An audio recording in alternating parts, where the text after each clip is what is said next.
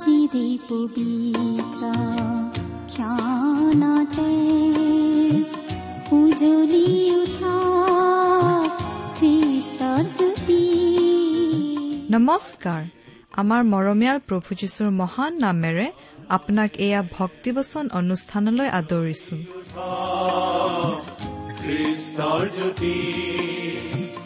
আকাশ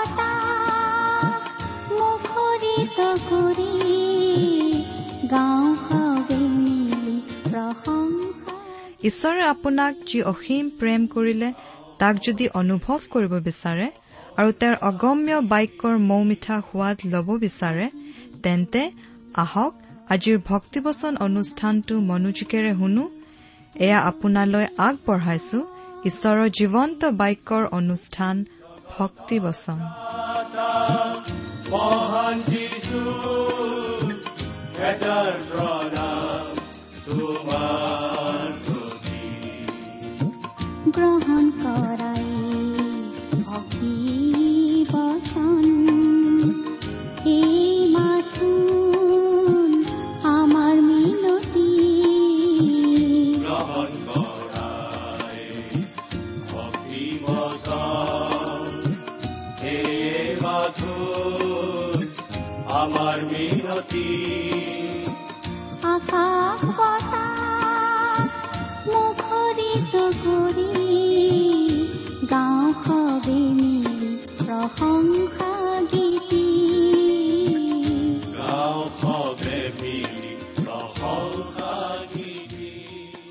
আমাৰ মহান ত্ৰাণকৰ্তা প্ৰভু যীশুখ্ৰীষ্টৰ নামত নমস্কাৰ প্ৰিয় শ্ৰোতা। আশা কৰোঁ আপুনি ভালে কুশলে আছে। লগতে এই বুলিও আশা কৰিছো যে আপুনি আমাৰ এই ভক্তিপচন অনুষ্ঠানটো নিয়মিতভাৱে শুনি আছে। এই অনুষ্ঠান শুনি আপুনি কেনে পাইছে বাৰু? অনুগ্ৰহ কৰি আমালৈ চিঠি লিখি জনাবচোন।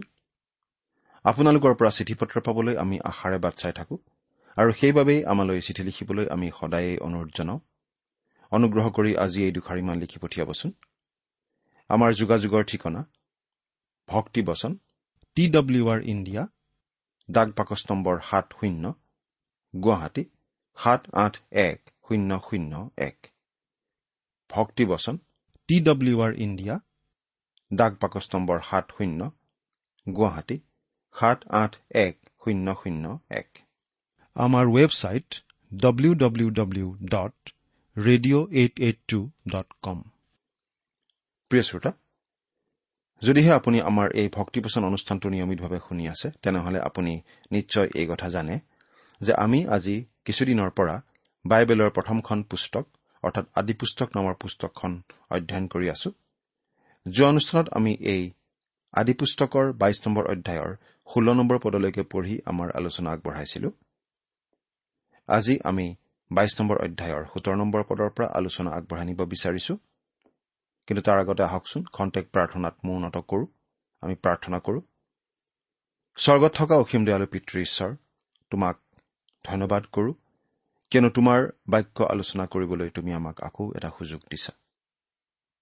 তোমাৰ মহান বাক্য বাইবেল শাস্ত্ৰ অধ্যয়ন কৰোঁতে প্ৰাৰ্থনা কৰিছো পিতা। তোমাৰ বাক্য তুমিয়েই আমাক বুজাই দিয়া। এই অনুষ্ঠান শুনি থকা আমাৰ মৰমৰ শ্ৰোতাসকলক তুমি উপচি পৰাকৈ আশীৰ্বাদ কৰা। কিয়নো এই প্ৰাৰ্থনা আমাৰ মহান ত্ৰাণকৰ্তা প্ৰভু যীশুখ্ৰীষ্টৰ নামত আগবঢ়াইছো। আমেন।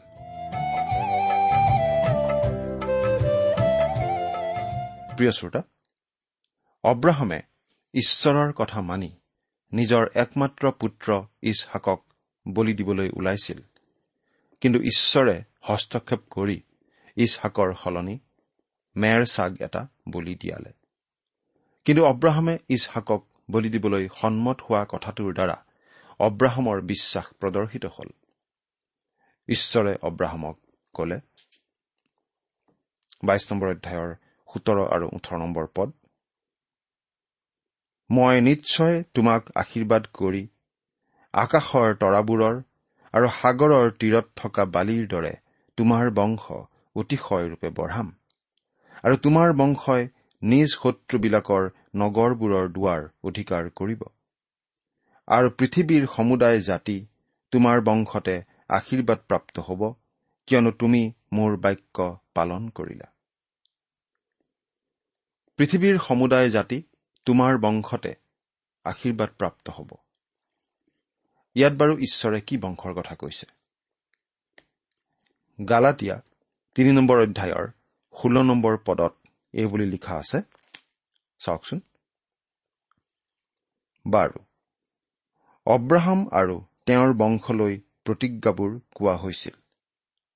অনেকৰ বিষয়ে কোৱাৰ দৰে বংশবিলাকলৈ বুলি কোৱা নাই।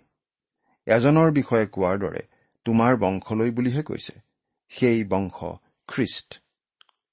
অৰ্থাৎ সেই বংশ মানে কি? বাইবেলেই ব্যাখ্যা কৰি দিছে। আকৌ গালাটীয়া তিনি নম্বৰ অধ্যায়ৰ আঠ নম্বৰ পদত পাচনি পৌলে এই বুলি কৈছে ঈশ্বৰে যে পৰজাতিবিলাকক বিশ্বাসৰ দ্বাৰাই ধাৰ্মিক বুলি গণিত কৰে শাস্ত্ৰই ইয়াক আগেয়ে দেখি সকলো জাতিয়ে তোমাত আশীৰ্বাদ প্ৰাপ্ত হ'ব বুলি অব্ৰাহামক আগেয়ে শুভবাৰ্তা জনালে।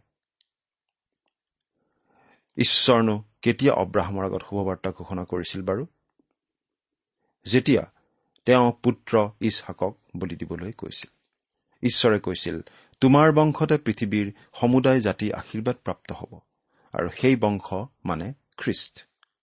অৰ্থাৎ এয়েই আছিল অব্ৰাহামৰ আগত ঘোষণা কৰা শুভবাৰ্তা। প্ৰিয় শ্ৰোতা বহুতে ভাবে অব্ৰাহাম ইছহাক জাকুব আদি পুৰণি নিয়মৰ দিনৰ মহান ব্যক্তিসকল আমাৰ নিচিনা বুদ্ধিয়ক নাছিল।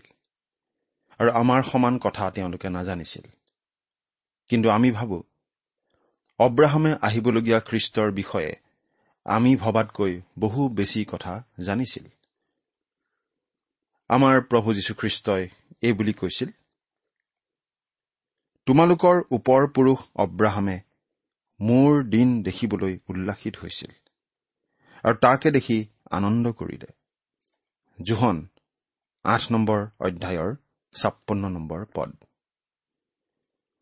গতিকে আমি ভবাতকৈ তেওঁ নিশ্চয় বহু বেছি কথা জানিছিল।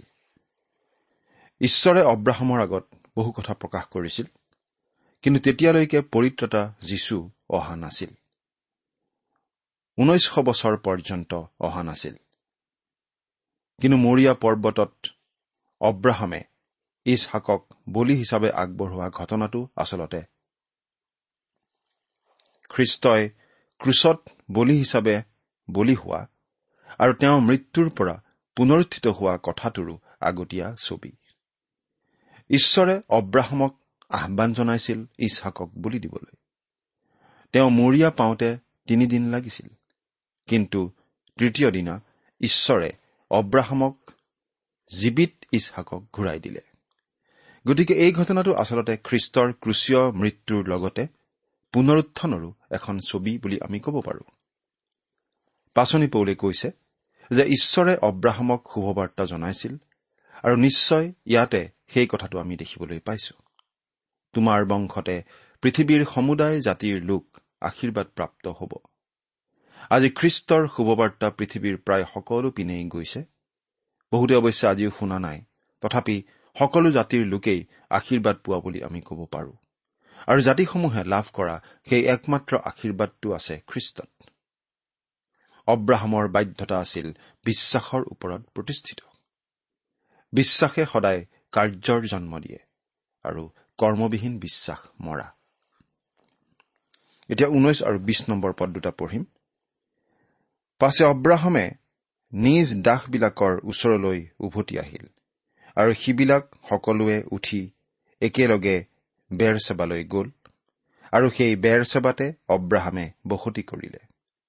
এইবোৰ ঘটনাৰ পাছত অব্ৰাহামলৈ এই বাৰ্তা আহিল দেখা তোমাৰ ককাই নাহুৰলৈ মিল্কায়ো সন্তান প্ৰসৱ কৰিলে। ইয়াতে আমাক অব্ৰাহামৰ পৰিয়ালটিৰ অলপ আভাস দিয়া হৈছে। অব্ৰাহামে ককায়েক নাহুৰক হাৰণতেই এৰি আহিছিল। তেওঁৰ বংশধাৰা আৰু আগবঢ়াই নিয়া নহয় বুলি আমি জানো। কিন্তু কিছু পাছতেই তেওঁৰ বংশই অব্ৰাহামৰ বংশৰ সৈতে ভেটাভেটি হোৱা আমি দেখিবলৈ পাম। এই অধ্যায়টোৰ বাকী অংশখিনি পঢ়িলে মানুহৰ নাম উচ্চাৰণ কৰা এটা ডাঙৰ ব্যায়াম কৰা যেন আমাৰ লাগিব। আমি অধ্যায়টোৰ বাকী পদকেইটা সেইকাৰণে পঢ়িব খোজা নাই। এতিয়া আমি তেইছ নম্বৰ অধ্যায়লৈ আগবাঢ়ো। ইয়াতে আমি ছাৰাৰ মৃত্যুৰ কথাটো পাওঁ। পাঠ কৰি দিম তেইছ নম্বৰ অধ্যায়ৰ এক আৰু দুই নম্বৰ পদ। ছাৰাৰ আয়ুস এশ সাতাইছ বছৰ আছিল। তেওঁৰ আয়ুস ইমান বছৰ হলত কনান দেশত থকা কিৰিয়ত অৰ্বত অৰ্থাৎ হিব্ৰুণত তেওঁৰ মৃত্যু হ'ল। তাতে অব্ৰাহামে ছাৰাৰ অৰ্থে শোক আৰু বিলাপ কৰিবলৈ গ'ল। ছাৰাক এশ সাতাইছ বছৰীয়া বৃদ্ধা হোৱা বুলি ইয়াত কোৱা হৈছে। তেওঁৰ নব্বৈ বছৰ হওঁতে ইছহাক জন্মিছিল তেওঁৰ মৃত্যুৰ সময়ত ইছহাকৰ বয়স প্ৰায় সাতত্ৰিশ বছৰ হৈছিল। সেয়া অব্ৰাহামে ইছহাকক বলি হিচাপে আগবঢ়োৱাৰ কেইবাবছৰো পাছৰ কথা। আমাক কোৱা হৈছে ছাৰাৰ মৃত্যু হৈছিল কিৰিয়ত অৰ্বত অৰ্থাৎ হিব্ৰুণত যি দেশ ঈশ্বৰে অব্ৰাহামক দিছিল সেই দেশতে অব্ৰাহামে ছাৰাক কবৰ দিবলৈ গুহা এটা কিনিব লগা হৈছিল। তেওঁ আন ঠাইত ছাৰাক কবৰ নিদিলে কিয়? কাৰণ সেই দেশতেই তেওঁলোকৰ ভৱিষ্যতৰ আশা আছিল। এই অধ্যায়ৰ ভিতৰ সোমাই গ'লে আমি ছাৰাক কবৰ দিয়াৰ যো জা কৰা দেখিবলৈ পাওঁ। যদিও কথাখিনি বহুতৰ বাবে হতাশাজনক যেন লাগিব পাৰে কিন্তু ইয়াত আমাৰ বাবে মন কৰিবলগীয়া গুৰুত্বপূৰ্ণ কথা আছে। তিনি আৰু চাৰি নম্বৰ পদ পঢ়িম। পাছে অব্ৰাহামে তেওঁৰ মৃতকৰ ওচৰৰ পৰা উঠি গৈ হেতৰ সন্তানবিলাকক কলে মই তোমালোকৰ মাজত বিদেশী আৰু প্ৰবাসী হৈ আছো। মই মোৰ মৃতকক চকুৰ আগৰ পৰা গুচাই মৈদাম দিবলৈ মোক তোমালোকৰ মাজত মৈদামৰ ঠাইৰ অধিকাৰ দিয়া। ঈশ্বৰে যি দেশ তেওঁক দিবলৈ প্ৰতিজ্ঞা কৰিছিল সেই দেশতে অব্ৰাহামে নিজক এজন অঘৰী প্ৰবাসী লোক বুলি কৈছে। পাঁচ আৰু ছয় নম্বৰ পদ। তাতে হেতৰ সন্তানবিলাকে অব্ৰাহামক কলে হে প্ৰভু আমাৰ কথা শুনক। আপুনি আমাৰ মাজত এজন পৰাক্ৰমী ৰজাস্বৰূপ হৈছে। আমাৰ মৈদামবোৰৰ মাজৰ যিটো উত্তম তাতেই আপোনাৰ মৃতকৰ মৈদাম দিয়কগৈ। আপোনাৰ মৃতকৰ মৈদাম দিবৰ অৰ্থে আমাৰ কোনেও নিজ মৈদাম আপোনাক নিদিয়াকৈ নাথাকিব। এয়া আচলতে হেতৰ সন্তানসকলে আগবঢ়োৱা যথেষ্ট উদাৰ প্ৰস্তাৱ আছিল। তেওঁলোকে হয়তো অব্ৰাহামক কৈছিল আপুনি আপোনাৰ পচন্দমতে কবৰ দিয়া ঠাই বাছি লওক। আপোনাক আমাৰ মাজত পালে আমি আনন্দিত হ'ম। প্ৰিয় শ্ৰোতা অব্ৰাহামে যথেষ্ট ভাল প্ৰভাৱ পেলাইছিল। তেওঁক শক্তিশালী পৰাক্ৰমী ৰজা বুলি কোৱা হৈছে। এতিয়া সাতৰ পৰা ন নম্বৰ পদলৈকে পাঠ কৰি দিম। তেতিয়া অব্ৰাহামে উঠি সেই দেশীয় লোক হেতৰ সন্তানবিলাকৰ আগত প্ৰণিপাত কৰি সিবিলাকে সৈতে কথা বতৰা হৈ কলে মই মোৰ চকুৰ আগৰ পৰা নি মৃতকৰ মৈদাম দিবলৈ যদি তোমালোক সন্মত হৈছা তেন্তে মোৰ কথা শুনা। চোহৰৰ পুত্ৰ ইফ্ৰুনৰ পথাৰৰ মূৰত তেওঁৰ যি মকপেলাৰ গুহা আছে তাক মোক দিবলৈ তেওঁৰ আগত মোৰ নিমিত্তে নিবেদন কৰা। তেওঁ তাৰ সম্পূৰ্ণ দাম লৈ মই তোমালোকৰ মাজত মৈদামৰ ঠাইৰ অধিকাৰী হবলৈ তাকেই মোক দিয়ক। মাকপেলহৰ গুহাটোকে অব্ৰাহামে বাছি ললে। কিন্তু তেওঁ কিনি ল'ব বিচাৰিছে আনৰ অনুগ্ৰহ তেওঁ ল'ব খোজা নাছিল। অৰ্থাৎ যদিহে ঈশ্বৰে নিদিয়ে তেনেহলে তেওঁক যি লাগে আৰু যি প্ৰয়োজন তেওঁ কিনিয়েই ল'ব। গতিকে তেওঁ সঁচাকৈয়ে কবৰ দিয়া ঠাই কিনিলে। আমি আকৌ সুধিব খুজিছো অব্ৰাহামে বাৰু ছাৰাক কবৰ দিবলৈ বেলেগ ঠাই কিয় বাছি নললে? তেওঁ ইয়াতে কবৰ দিবলৈ সিদ্ধান্ত ললে কাৰণ এয়েই আছিল প্ৰতিজ্ঞাৰ দেশ আৰু ভৱিষ্যতৰ আশা ইয়াতেই আছিল। আমি বাইবেল অধ্যয়ন কৰি গলে এটা কথা দেখা পাওঁ যে দুটা মহৎ আশা আছে ঈশ্বৰৰ দুটা বিশেষ উদ্দেশ্য আছে। তেওঁৰ এটা জগত সম্বন্ধীয় উদ্দেশ্য আছে আৰু তেওঁৰ স্বৰ্গ সম্বন্ধীয় উদ্দেশ্য এটাও আছে। জগত সম্বন্ধীয় উদ্দেশ্য এটা তেওঁৰ আছে কাৰণ আপুনি মই বাস কৰা এই জগতখন অনন্তকালত প্ৰৱেশ কৰিব। এই পৃথিৱীখন নতুনকৈ সজোৱা হ'ব। নতুন স্বৰ্গ আৰু নতুন পৃথিৱী হ'ব। কিন্তু এখন পৃথিৱী হ'ব আৰু তাত গোটেই অনন্তকাল ধৰি বসতি হ'ব। ঈশ্বৰে অব্ৰাহাম আৰু তেওঁৰ পৰৱৰ্তীসকলক এই প্ৰতিজ্ঞাই কৰিছিল। ঈশ্বৰে তেওঁ কাৰ্যকৰী কৰি থকা আঁচনি সম্পূৰ্ণ হোৱাৰ পাছত আমি বাস কৰা এই পৃথিৱীখন আৱৰ্জনাৰ দমত পেলাই নিদিয়ে। নাইবা পুৰণি ভগা চিগা মটৰ গাড়ী চেপেটা কৰা ঠাইতো পেলাই নিদিয়ে। ঈশ্বৰে এই পৃথিৱীখনক অব্যাহতি নিদিয়ে। তেওঁ এই পৃথিৱীখন নতুনকৈ সজাব। নতুন পৃথিৱীখন অনন্তকাল ধৰি থাকিব আৰু তাত বসবাস কৰিবলৈ মানুহো থাকিব। এয়ে আছিল অব্ৰাহামৰ আশা। অব্ৰাহামে সেই দেশতে কবৰস্থ হবলৈ মন কৰিছিল কাৰণ যেতিয়া পুনৰুত্থান হ'ব তেতিয়া তেওঁ আৰু ছাৰা সেই দেশতে পুনৰুত্থিত হ'ব পাৰিব। তেওঁৰ পিছত আৰু কিমান লোক হ'ব সেই কথা তেওঁ নিশ্চয় জনা নাছিল কিন্তু লাখ লাখ লোকক মৃত্যুৰ পৰা পুনৰুত্থিত কৰা হ'ব। এয়া তেওঁলোকৰ আশা। এইটো এটা জগত সম্বন্ধীয় আশা আৰু এই আশা পূৰ্ণ হ'ব। ওপৰ কোঠালিত আমাৰ প্ৰভু যীশুখ্ৰীষ্টই। পুৰণি নিয়মৰ শিক্ষা পাই ডাঙৰ হোৱা আৰু পুৰণি নিয়মৰ এই আশা অন্তৰত থকা তেওঁৰ শিষ্যসকলক এই বুলি কৈছিল। জোহন চৈধ্য নম্বৰ অধ্যায়ৰ একৰ পৰা তিনি নম্বৰ পদ। পাঠ কৰি দিম। তোমালোকৰ হৃদয় ব্যাকুল নহওক। ঈশ্বৰত বিশ্বাস কৰা আৰু মোতো বিশ্বাস কৰা। মোৰ পিতৃৰ ঘৰত অনেক থকা ঠাই আছে। নোহোৱা হলে তোমালোকক কলোহেঁতেন। কিয়নো মই তোমালোকলৈ ঠাই যুগুত কৰিবলৈ যাওঁ। আৰু মই তোমালোকলৈ যদি ঠাই যুগুত কৰোগৈ তেন্তে মই যি ঠাইত থাকো তোমালোকো সেই ঠাইতে যেন থাকিবলৈ পাবা। এই নিমিত্তে মই আকৌ আহি তোমালোকক মোৰ ওচৰলৈ লৈ যাম। জোখন চৈধ্য নম্বৰ অধ্যায়ৰ একৰ পৰা তিনি নম্বৰ পদ। তেওঁ ইয়াত নতুন জিৰচালেমৰ কথা কৈছে। যি জিৰচালেম তেওঁ এতিয়া প্ৰস্তুত কৰি আছে আৰু খ্ৰীষ্টীয় বিশ্বাসীসকলৰ মণ্ডলী তালৈকে যাব। নতুন জিৰচালেমেই হ'ব খ্ৰীষ্টীয় মণ্ডলীৰ অনন্তকলীয়া বাসস্থান। এই শিক্ষাটো শিষ্যসকলৰ বাবে নিশ্চয় অতি নতুন ধৰণৰ শিক্ষা আছিল আৰু আজি অনেক খ্ৰীষ্টীয় বিশ্বাসীৰ বাবেও নিশ্চয় অলপ নতুন ধৰণৰ শিক্ষা। ঈশ্বৰে অব্ৰাহামক কেতিয়াও কোৱা নাছিল তেওঁক এই পৃথিৱীৰ পৰা স্বৰ্গলৈ উঠাই নিব বুলি। বৰং তেওঁক বাৰে বাৰে এই বুলিহে কৈ আছিল মই তোমাক এই দেশ দিম। অব্ৰাহামে ঈশ্বৰৰ কথাটো বিশ্বাস কৰিছিল। আৰু সেইকাৰণেই তেওঁ ছাৰাক সেই দেশত কবৰ দিয়াটো বিচাৰিছিল। সেই ঠাই তেওঁৰ বাবে মৃতকক কবৰ দিয়া ঠাই হৈ পৰিছিল। তেওঁ তাতেই কবৰস্থ হবলৈ বিচাৰিছিল আৰু তেওঁক তাতেই কবৰ দিয়া হৈছিল। অব্ৰাহামক কবৰ দিয়া সঠিক স্থানটো হৈছে হিব্ৰুন জিৰচালেমৰ পৰা প্ৰায় বিছ মাইল দক্ষিণে।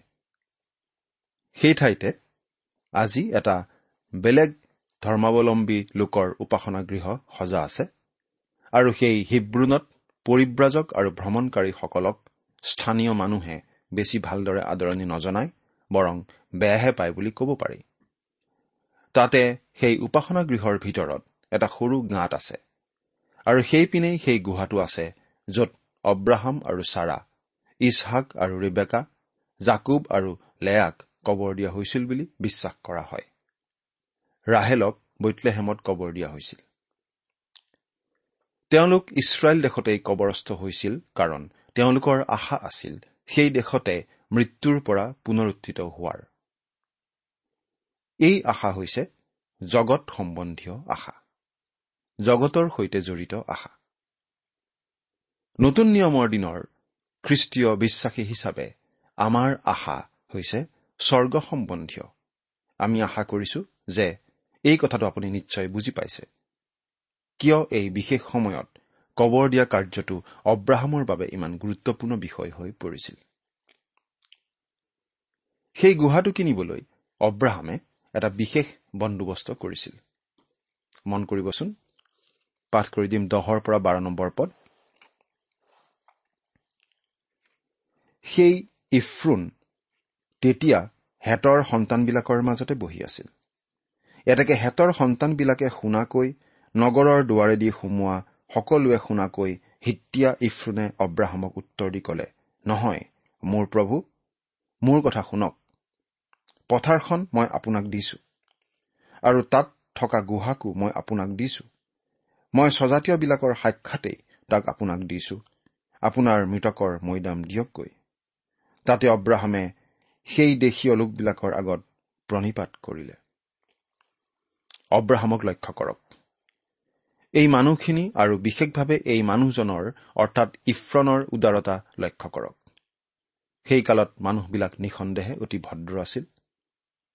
আমি ভাবি থাকো তেতিয়াৰ মানুহবিলাক কিজানি গুহাত বাস কৰা মানুহ আছিল হাতত লাঠি লৈ ফুৰিছিল আৰু যাকে পাই তাকে লাঠিৰে প্ৰহাৰ কৰি ফুৰিছিল। কিন্তু তেনে নহয়। যদি অব্ৰাহাম ইছহাক জাকুব আৰু পুৰণি নিয়মৰ আন সাধুসকল আনকি এই অধ্যায়ত উল্লেখ কৰা কোনো মানুহো আজি আমাৰ নগৰলৈ আহিলহেঁতেন আৰু উভতি গৈ তেওঁলোকৰ নগৰৰ মানুহবোৰক লগ পালেহেঁতেন। তেওঁলোকে কিজানি এনেদৰে কলেহেঁতেন। আপোনালোকে জানেনে? আমাৰ সতী সন্ততিবিলাক অতি বৰ্বৰ গুহা মানৱৰ নিচিনা। সিহঁত অতি অসভ্য সিহঁত অতি উগ্ৰ আৰু লাজলগীয়া স্বভাৱৰ। এৰা প্ৰিয় শ্ৰোতা তেওঁলোকে আমাৰ মাজৰ পৰা উভতি গৈ আমাৰ বিষয়ে নিশ্চয় তেনেদৰে কলেহেঁতেন। চিন্তা কৰি চাওকচোন। কিন্তু আমাৰ সুবিধাটো আজি এইয়ে যে আজি আমিহে তেওঁলোকৰ বিষয়ে ক'ব পাৰোঁ। তেওঁলোকে আমাৰ বিষয়ে ক'বলৈ সুবিধা নাপায়। তেওঁলোক কিমান ভদ্ৰ আছিল সেই কথা আমি মন কৰা উচিত। অব্ৰাহামে সেই দেশৰ মানুহবিলাকৰ আগত মূৰ নত কৰিছিল। এতিয়া আমি তেৰ নম্বৰ পদৰ পৰা ষোল্ল নম্বৰ পদলৈকে পাঠ কৰি দিব খুজিছো। আৰু সেই দেশীয় লোকবিলাকে শুনাকৈ ইফ্ৰুনক কলে নহয় তোমাৰ যদি ইচ্ছা হয় তেন্তে মই নিবেদন কৰো মোৰ কথা শুনা। মই সেই পথাৰৰ মূল্য দিওঁ। তুমি মোৰ পৰা তাক লোৱা। পাছে মই সেই ঠাইত মোৰ মৃতকৰ মৈদাম দিম। তেতিয়া ইফ্ৰনে অব্ৰাহামক উত্তৰ দি কলে হে মোৰ প্ৰভু মোৰ কথা শুনক। সেয়ে চাৰিশ চেকল ৰূপৰ মাটি। আপোনাৰে মোৰে মাজত সিনো কি বস্তু? এতেকে আপোনাৰ মৃতকৰ মৈদাম দিয়কগৈ। পাছে অব্ৰাহামে ইফ্ৰুনৰ কথাত মান্তি হৈ হেতৰ সন্তানবিলাকে শুনাকৈ তেওঁ যি ৰূপৰ কথা কৈছিল সেই চাৰিশ চেকল বনিয়াহঁতৰ চলতি ৰূপ জুখি তেওঁক দিলে। অৰ্থাৎ সেই কালৰ আইনমতেই অব্ৰাহামে শস্যপথাৰ আৰু সেই গুহাৰ বাবদ মূল্য দি সেই ঠাইখিনি কিনি ললে। এতিয়া পাঠ কৰি দিম সোতৰ নম্বৰ পদৰ পৰা একেবাৰে বিশ নম্বৰ পদলৈকে। আৰু এইকেইটা পদ পঢ়িলেই এই তেইছ নম্বৰ অধ্যায়টোৰ সামৰণি পৰিব। পাঠ কৰি দিম শুনিবচোন।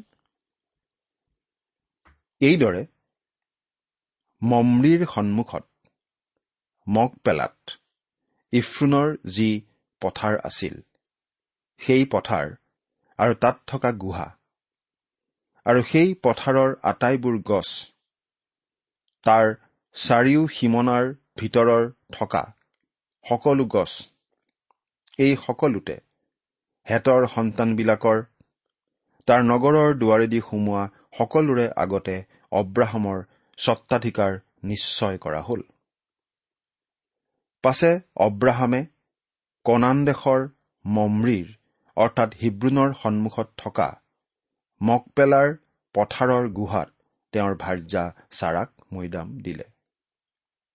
এইদৰে মৈদামৰ ঠাইৰ অধিকাৰৰ অৰ্থে সেই পথাৰ আৰু তাত থকা গুহাত হেতৰ সন্তানবিলাকৰ দ্বাৰাই অব্ৰাহামৰ স্বত্বাধিকাৰ স্থিৰ কৰা হ'ল। এই ঠাইতে হিব্ৰুনত আজি আন ধৰ্মীয় উপাসনা গৃহটি আছে বুলি ধাৰণা কৰা হয়। সেই উপাসনা গৃহটি সেই ধৰ্মৰ দ্বিতীয় বা তৃতীয় সকলোতকৈ গুৰুত্বপূৰ্ণ উপাসনা গৃহ বুলি ধৰা হয়। পৃথিৱীৰ বিভিন্ন ঠাইত তেওঁলোকৰ অতি সুন্দৰ সুন্দৰ উপাসনা গৃহ আছে। হিব্ৰুণৰ উপাসনা গৃহটি অতি গুৰুত্বপূৰ্ণ কাৰণ তেওঁলোকেও নিজকে অব্ৰাহামৰ বংশ বুলি মানে। প্ৰিয় শ্ৰোতা প্ৰভু যীশুখ্ৰীষ্টত বিশ্বাস কৰি আমি আজি প্ৰতিজন লোকেই অব্ৰাহামৰ বংশ হ'ব পাৰোঁ। আৰু অব্ৰাহামক ঈশ্বৰে যি আশীৰ্বাদ দিছে সেই আশীৰ্বাদৰ আমিও ভাগ পাওঁ। আপুনি বাৰু নিজকে অব্ৰাহামৰ বংশ বুলি ভাবেনে? যদিহে আপুনি প্ৰভু যীশুখ্ৰীষ্টত বিশ্বাস কৰিছে তেনেহলে আপুনিও অব্ৰাহামৰ বংশ। চিন্তা কৰি চাওকচোন। ঈশ্বৰে আপোনাক আশীৰ্বাদ কৰক।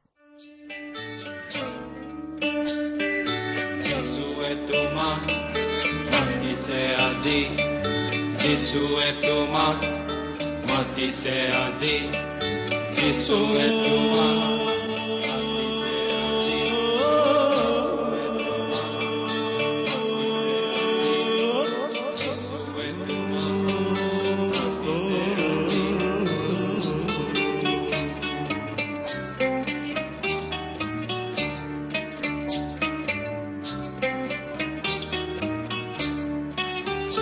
বন্ধু তোমাৰ হৃদয়ৰ দুৱাৰ কোনে আজি টুকুৰিয়াৰ শুনা এবাৰ নীৰৱে কাণ পাতি কোনে টুকুৰিয়াৰ কোনে বাৰু টুকুৰিয়াৰ যিশুৱে তোমাক মাতিছে আজি। বন্ধু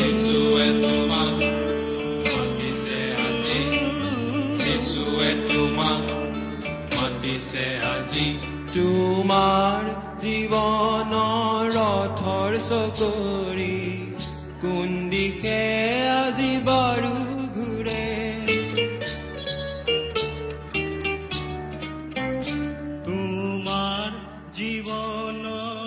ইমান পৰে আপুনি ভক্তিবচন অনুষ্ঠানটি শুনিলে। এই বিষয়ে আপোনাৰ মতামত জানিবলৈ পালে আমি নথৈ আনন্দিত হ'ম। আমি প্ৰস্তুত কৰা বাইবেল অধ্যয়নৰ আন চিডিসমূহ পাব বিচাৰিলেও আমালৈ লিখক।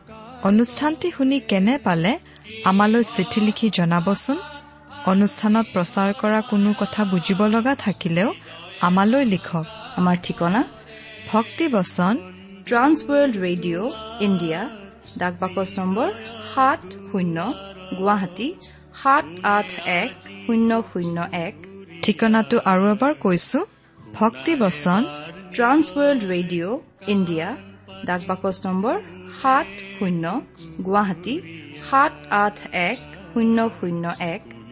আমাৰ ইমেইল এড্ৰেছটো হৈছে S T T B at the rate radio' eight eight two dot com আমাৰ website W W W dot T W R dot in আপুনি টেলিফোনৰ মাধ্যমেৰেও আমাক যোগাযোগ কৰিব পাৰে। আমাৰ টেলিফোন নম্বৰটো হৈছে শূন্য তিনি ছয় এক দুই ছয় শূন্য চাৰি ছয় সাত এক। ফোন নম্বৰটো আকৌ এবাৰ কৈছো zero' three six one two six zero' four six seven one. আজিৰ অনুষ্ঠানটি ইমানতে সামৰিছো। ঈশ্বৰৰ শান্তি আৰু অনুগ্ৰহ আপোনাৰ লগত থাকক। ধন্যবাদ। যিশুৱে মাতিছে আজি এবাৰ থমকি ৰৈ নীৰৱে শুনা। যিশুৱে মাতিছে আজি বন্ধু তোমাৰ হৃদয়ৰ দুৱাৰ কোনে আজি টুকুৰিয়াৰ শুনা এবাৰ নীৰৱে কাণ পাতি কোনে টুকুৰিয়াৰ কোনে বাৰু টুকুৰিয়াৰ যিশুৱে তোমাক মাতিছে আজি। বন্ধু। যিশুৱে তোমাক মাতিছে আজি। যিশুৱে তোমাক মাতিছে আজি। তোমাৰ জীৱন নাও থৌ কিবা